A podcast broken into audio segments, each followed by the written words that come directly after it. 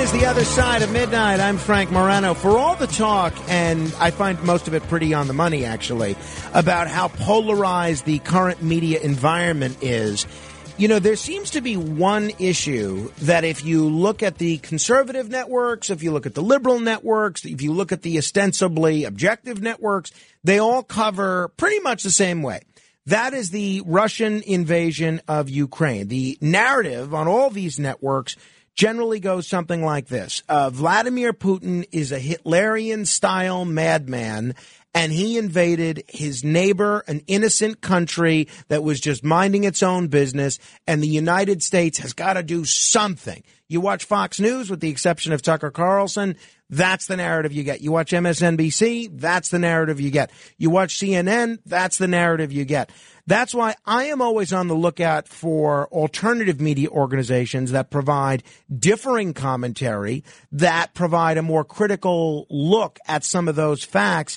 And uh, one of those media outlets has been Grayzone News. And I'm very, very pleased to welcome uh, Max Blumenthal, editor of Grayzone News, co host of the Moderate Rebels podcast, and author of the book, The Management of Savagery. Max, thanks for staying up late with us. Thanks for bringing me on, Frank. Now, for folks that aren't familiar with you or uh, the Grayzone, and we've had your colleague Aaron Mate on before, what exactly is the Grayzone? Well, we're an alternative, independent site. We're all, we're alternative because corporate media will not tell people the truth. It is basically state media at this point, representing certain political factions and mafias, and we just do investigative, nonpartisan journalism on some of the most controversial issues, which I think are some of the most important relating to war and peace, which is obviously dictating now our economic future. Do you guys um, have a leaning left, right that you that people should be aware of so they could guard themselves against your propaganda?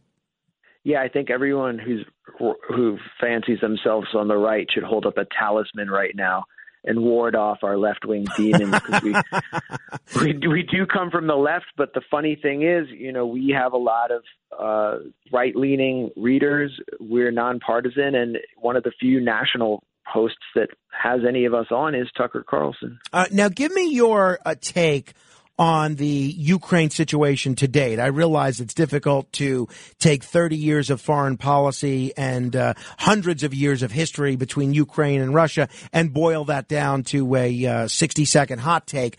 But uh, given what we've seen over the course of the last five or six weeks, tell me uh, how you think uh, things are going and where your analysis differs from the conventional narrative we've heard in the rest of the media. Yeah, I mean, I'll try to boil it down to 60 seconds. The most important thing to understand is that the Ukrainian government's most potent weapon right now is information warfare, not actual warfare. It is running out of artillery in many places. Its best units in the east of Ukraine, the most contentious areas, are surrounded by Russian Russia's military, and so its only hope for victory or holding off the Russians is to bring NATO forces and specifically the U.S. directly into the conflict, something the Pentagon does not want to do because the Pentagon does not want to confront a nuclear power. And so its information warfare focuses on dramatic incidents disseminated through Western corporate media to your audience and American citizens to build pressure on Joe Biden to actually intervene directly, not just to send weapons, but to actually fight Russian troops directly. And that's why we're hearing all of this news out of Bucha, or mm. we hear about 300 dead in a theater in Mariupol. And the, the, these stories, one after another, are either proven false or to not exactly be what we were told they were. But that's what is needed in order to trigger a kind of red line. The same thing we saw in Syria with the U.S. backed Syrian armed opposition, who are not exactly democratic forces. They were there aligned with Al Qaeda. And in Ukraine, we're seeing a lot of these paramilitaries who are incorporated into the Ukrainian military are actually themselves neo Nazis. Uh, well, I, well, I want to come back to that because that's been a controversial subject as well. Yeah. But I uh, want to follow up on what you alluded to with these reports that we're seeing out of Bucha. What we've yeah. been seeing all day on television and hearing on radio, including from many of my colleagues here at WABC has been okay. The Russians sort of retreated out, uh, you know, where they were near Kiev, and because they've backed off, we've now been able to get a fuller picture of exactly what happened in Bucha, and evidently there's a lot of photographic evidence of war crimes, civilians that have been brutally murdered by the Russian military. Admiral Kirby, the spokesperson for the Department of Defense, talked about these images out of Bucha yesterday. I wonder if you can just talk about what you thought this weekend when you saw the first pictures out of Bucha. Uh, I'm, I'm a grandfather, and uh, you know, I just uh, I had the same reaction I think so many other people did. Um, it, uh, it turned my stomach. It turned my stomach. Not to be outdone, President Biden also got into the war crimes game, calling Vladimir Putin a war criminal. You may remember I got criticized for calling Putin a war criminal. Well, the truth of the matter, we saw what happened to Bucha. This warrants him, he is a war criminal. But we have to gather the information. We have to continue to provide Ukraine with the weapons they need to continue the fight. And we have to gather all the detail so this can be an actual, have a war crime trial. This guy is brutal. And what's happening in Bucha is outrageous. And everyone's seen it. Up to Allah. No, I think it is a war crime. Uh, tell me, Max, what, what you know about the images out of Bucha, and is Admiral Kirby, is President Biden right? Are these war crimes?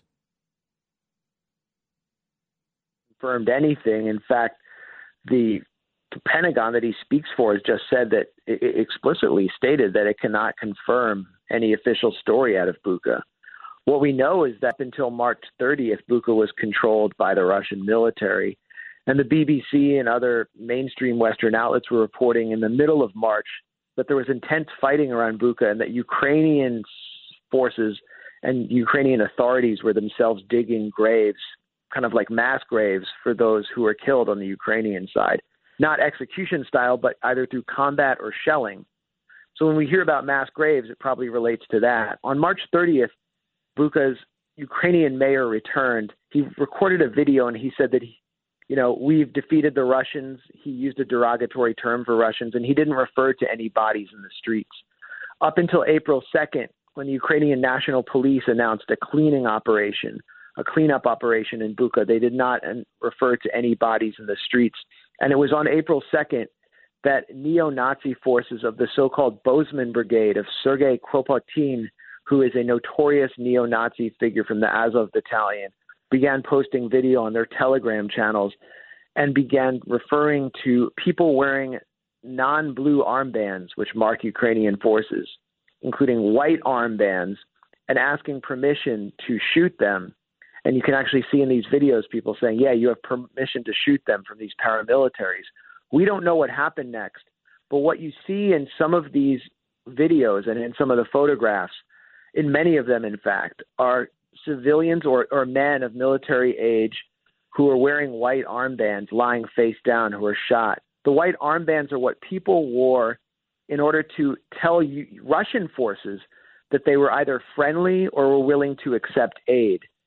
The hardcore nationalist or neo Nazi elements that have been incorporated into the Ukrainian National Guard see those white armbands as a sign of being Russian spies or collaborators and they have in the past punished them harshly. In fact, 11 mayors from Ukraine are currently missing right now because they've been accused of Russian sympathies. And one thing that listeners need to understand is 30% or so of Ukraine's population are ethnic Russians who have been identified by the government in Kiev as a national security threat. So, what we could see in Bucha are people who have been killed for supposed Russian sympathies. They also could have been killed in shelling by Russian or Ukrainian forces and photographed. But right now, we don't know. Even Joe Biden said he doesn't know, and there needs to be an investigation. So we need to consider all angles and also consider the fact that Vladimir Zelensky, the Ukrainian president who just appeared at the Grammys is the leading lobbyist right now mm. for a direct U.S. military confrontation with Russia. In other words, World War III. And so he needs us to react to this in a rash way. Now, the other, um, and we're talking with Max Blumenthal. He's the editor of Grayzone News, also the co host of the Moderate Rebels podcast.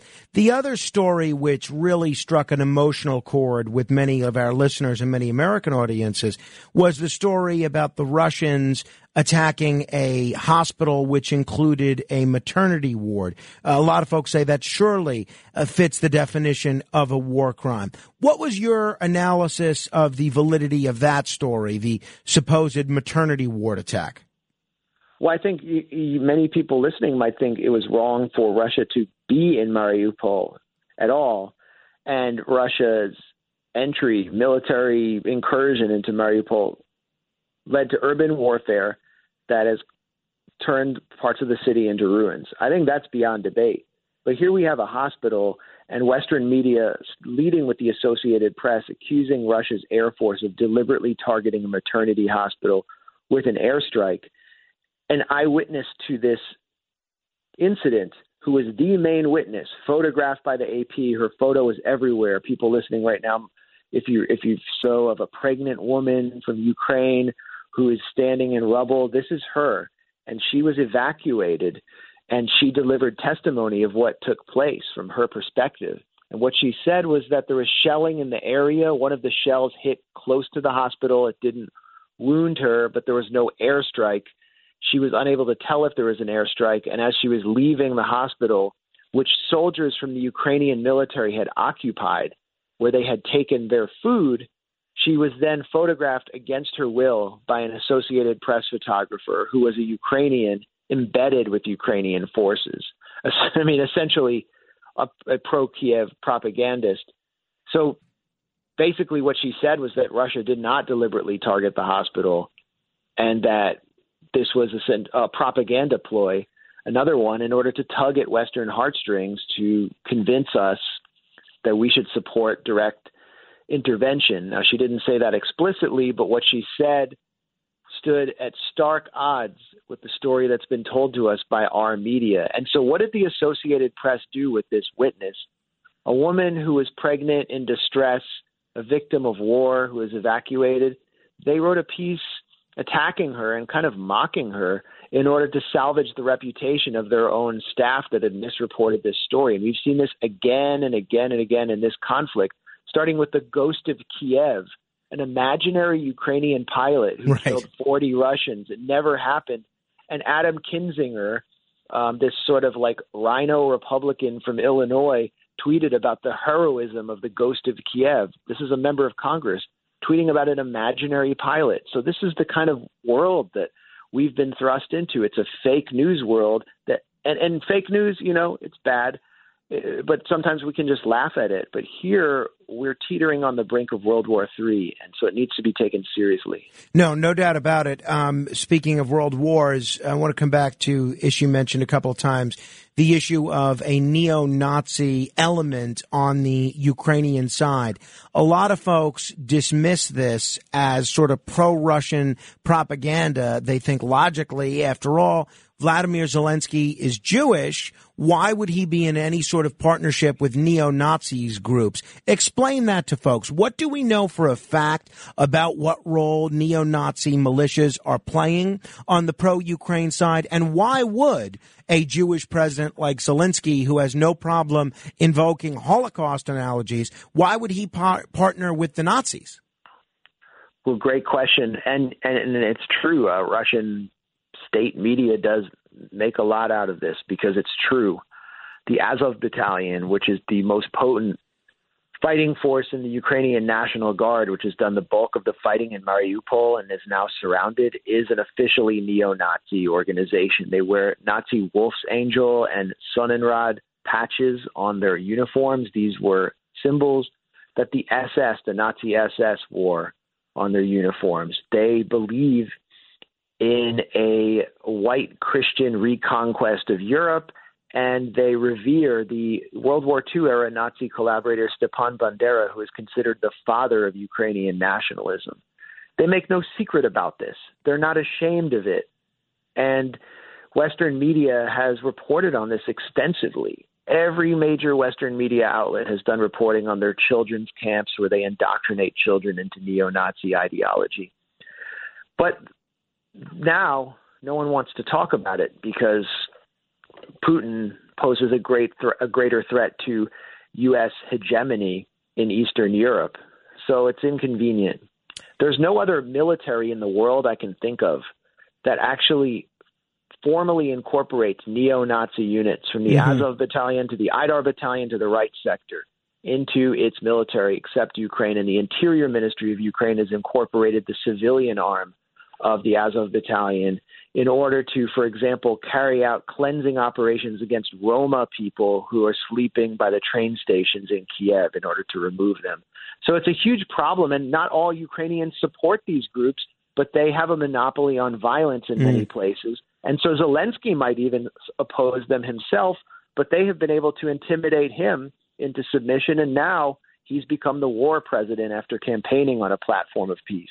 President Biden seemingly called for regime change uh, a little more than a week ago and said, uh, for God's sake, uh, Putin can't remain in power. His tried to back off that comment a little bit and say basically there's no change in policy. This was just President Biden saying Putin can't remain in power right. in Ukraine. Uh, give me your take on what Biden said, what the implications of that are, and sort of the walk back from Jen Psaki and others?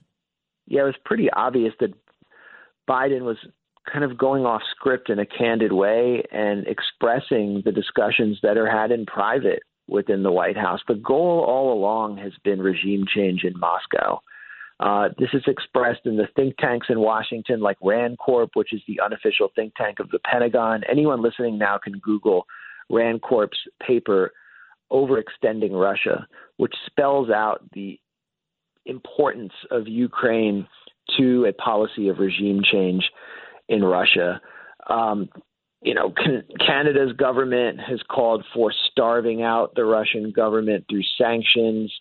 Uh, this is just something that's been clearly on the table for a long time. And I think it's something Biden said that makes diplomacy impossible and prevents an exit ramp out of this conflict. And that speaks to the more immediate strategy. I don't think regime change is part of the short term strategy. The immediate strategy is to drag out this conflict as a proxy war for as long as possible and bleed Russia through Ukraine. But that also means bleeding Ukrainian people. I mean, the comments you played earlier from Biden, where he said, we need to send more weapons to Ukraine because of what we saw in Bucha, that's the strategy. And it's just to fight this war down to the last Ukrainian, which means that the longer this war goes on, and the longer that Antony Blinken, the U.S. Secretary of State, refuses to meet with his counterpart in Russia, Sergei Lavrov, the more Ukrainians will die. And that is a tragedy. Mm-hmm. I think diplomacy is what needs to be the short term strategy. Absolutely. Um, eh, I certainly agree with that. Now, why do you think, with the exception of a couple of media uh, media personalities or media outlets, why do you think all of the Western media coverage, whether it's from supposed right wing networks like Newsmax, OAN, and Fox, or supposed left wing networks, why do you think so much of this coverage about Russia and Ukraine is the same? Usually, at least, there's some semblance of wanting to offer a, a, an alternative to the prevailing narrative. Why is that alternative commentary lacking in the news coverage of this Russia Ukraine situation?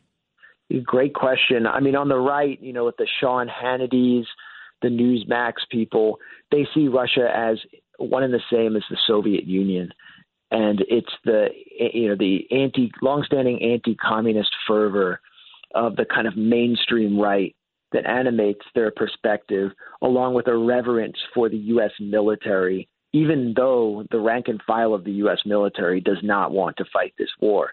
Then with the the liberal progressive types, they're seeing this entire conflict in light of Russia Gate and the propagandizing and brainwashing of Trump Russia. For them, it's part of a culture war where Putin is the leader of a global conservative tidal wave of right wing, uh, you know, right wing reactionary ideology. It's it, it, it, so that they're they're unable to see this clearly either. But for both sides and for people in the media, they identify with the American elite more than the American people. And the American elite are who are driving mm. this war. They're the ones who are willing they're the ones who are willing to say that we need higher gas prices and inflation and higher food prices in order to show resolve in the face of Putin. And normal people in America, they do not care about this conflict. They care about feeding their children and being able to put their kids into better schools. And that so so our government and our media have totally forsaken the American people in order to fight some war thousands of miles away, a proxy war, a totally cynical proxy war that could be resolved through diplomacy. On Fox News Sunday, uh, Bret Baier did a live interview with the Ukrainian President Vladimir Zelensky, Interestingly, there was one part of that live interview that did not make the rebroadcast. It was edited out of the rebroadcast, and it also didn't make the YouTube uploads that Fox News puts out on YouTube. This is what Vladimir Zelensky said that was cut out of the rebroadcast and of the YouTube uploads. I would have you clear something up for us. Uh, and this is these reports about the Azov battalion that is said to be Nazi affiliated organization operating as a militia in your country, uh, said to be committing their own atrocities. What should Americans know about that unit, about those reports? So Azov was one of those many battalions. They are what they are. They were defending our country. And later I want to explain to you. Everything uh, from uh, all the components of those volunteer battalions later uh, were um, incorporated into the, the military of Ukraine. Very interesting. I thought a great question by Bret Baier and a very revealing answer by Zelensky. He didn't sit there and say these people aren't Nazis. He said they are what they are. Hmm. And I am just blown away that Fox chose to omit that from their rebroadcast of the interview. Yeah. I mean, that's not journalism, is it? That is the antithesis of journalism. And it also shows who Zelensky is.